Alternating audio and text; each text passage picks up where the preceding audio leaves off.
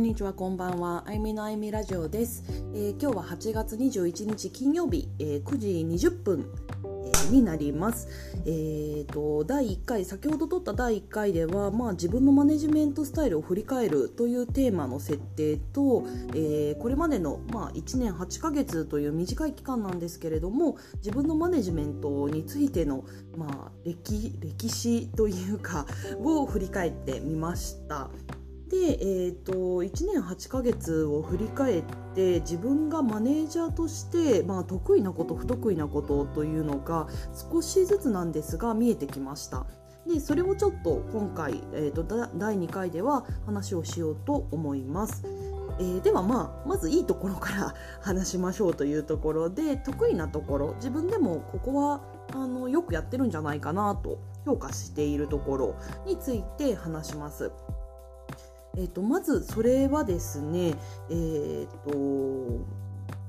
部下が自分で考えて自分で自分自身に約束して自分で行動するっていうようなあのスタイルを、えー、生み出すことができる。でえー、なので、まあ、完璧にこうトップダウンというよりかはボトムアップスタイルの、えー、マネジメントを私は得意としているかなと思います。ただ、えー、まあ、そうですね。すいません。ただっていうそのマイナスなところに行く前にもう少しちょっといいところ得意なところっていうところを話したいかなと思います。なのでまあ一つは、えっと、自分で考えて自分で動ける部下の育成ができるという点が一つ、えっと、もう一つはですね、えー、いろんな人の意見をあの引き出すことができる。で意見を引き出してそれを実際にあの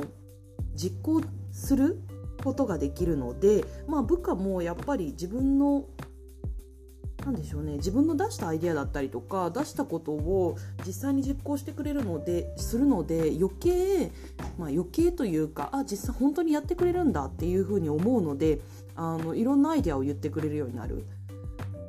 なのでそういう意味では集合値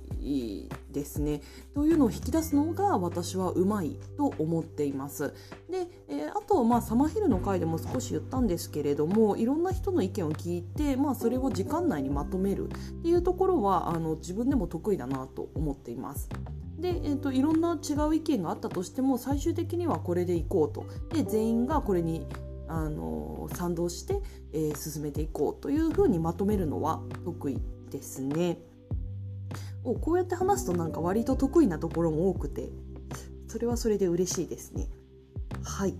で、えーと、あとはまあなんだろうな私自身も結構マネジメントっていうのは面白いなと思ってやっているというのもあの良いポイントの一つかもしれません。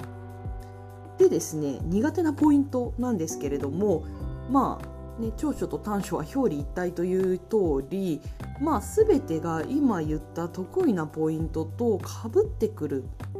ことにはなるんですね。じゃあ苦手なことが何かっていうとトップダウン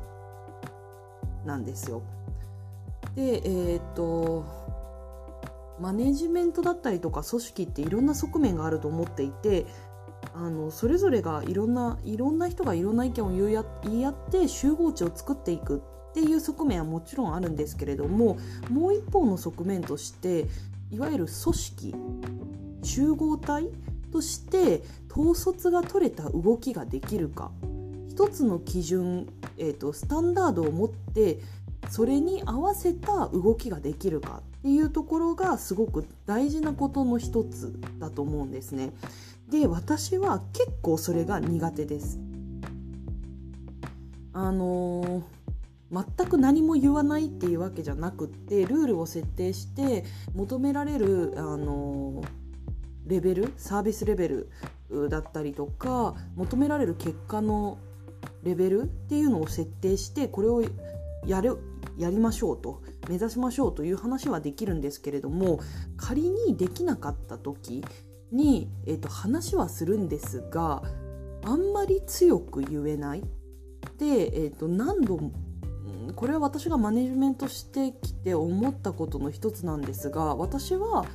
まあ、人間には脳みそが備わっているので何かこう基準から外れたり結果が出なかったとしたら自分で考えて、まあ、自分で直していくだろうと、まあ、そういう力が人間に備わっていると思っているのでそこまで強く私から細かくあれをしろこれをしろこれがダメだあれがダメだみたいなことは言わないんですね。ただできない人もやっぱりいる。でそれは基準値を理解してないとか結果をばそういった求められる結果を理解してないとかそういうことではなくて結果も理解してて基準値も理解してるんだけどできないっていう人が確実にいる。でその人たちに対するうーんしつこさとか細かさとかそのプッシュする力っていうのが私には圧倒的に足りてないというのが、まあ、1年8ヶ月管理職をやって私が学んだことですね。でまあこれはですね自分のなんだろうな性格もすごい出てるなと思っていて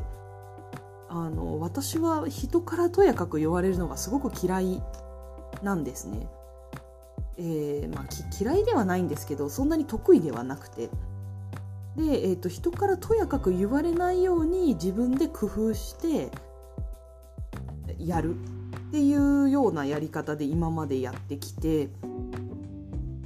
えー、だからなんでしょうね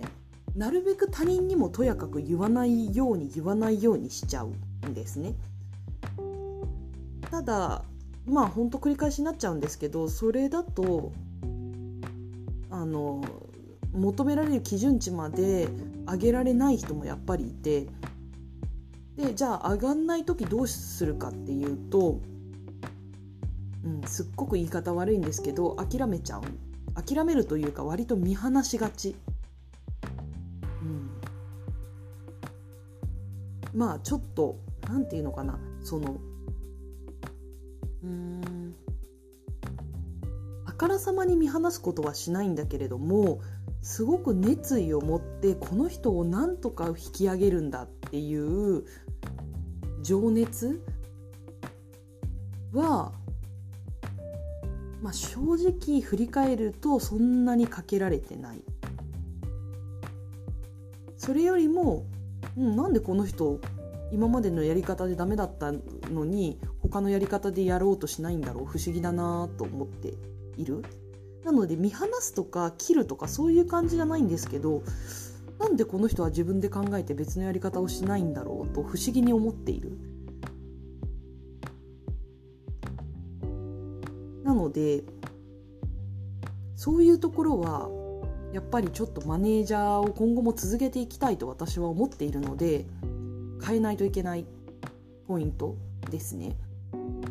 で、えーとまあ、前職でですねまあ、いわゆる私と本当に真反真反対まではいかないんですが、えーと、違うアプローチのマネージャーがいて、まあ、彼はですね本当にしつこいぐらいに